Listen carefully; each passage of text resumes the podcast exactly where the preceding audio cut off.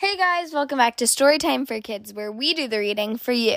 Today I'm going to be reading Princess Fairy Ballerina by Bethanie Deeney Murguia.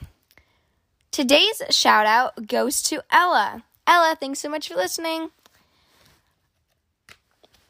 If you guys want a shout out too, like Ella, make sure to go to our Instagram at Storytime for Kids Podcast and DMS.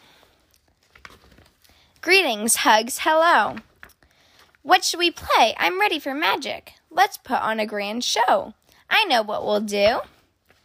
We shall play princess because princesses are royal, and that means they get to survey their royal domains and make the royal rules, and of course, ride the royal unicorns. You always want to play princess. Please call me your majesty. Shh, I have two words for you fairy dust. Because fairy dust means magic spells and talking frogs. May I have this dance? And flying over rainbows. Frogs? Frogs are not royal.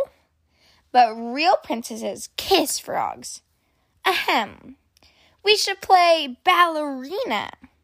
Ballerinas can be beautiful snowflakes or fierce mice. Sometimes they're graceful swans soaring high above the stage as the audience cheers.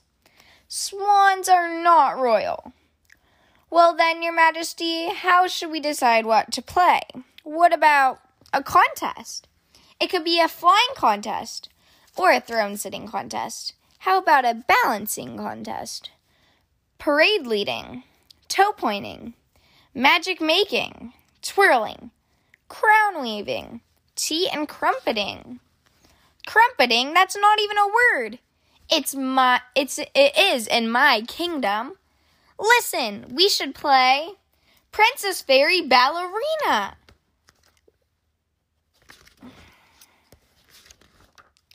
You know, these wings are getting heavy. So is my royal tiara. Tutus are scratchy. Are you thinking what I'm thinking? Puddles stomping? Who needs dust to fly? Our best performance yet. I declare this day a royal success. Bye, guys. Thanks so much for listening. Well, hope to see you guys next time. Bye.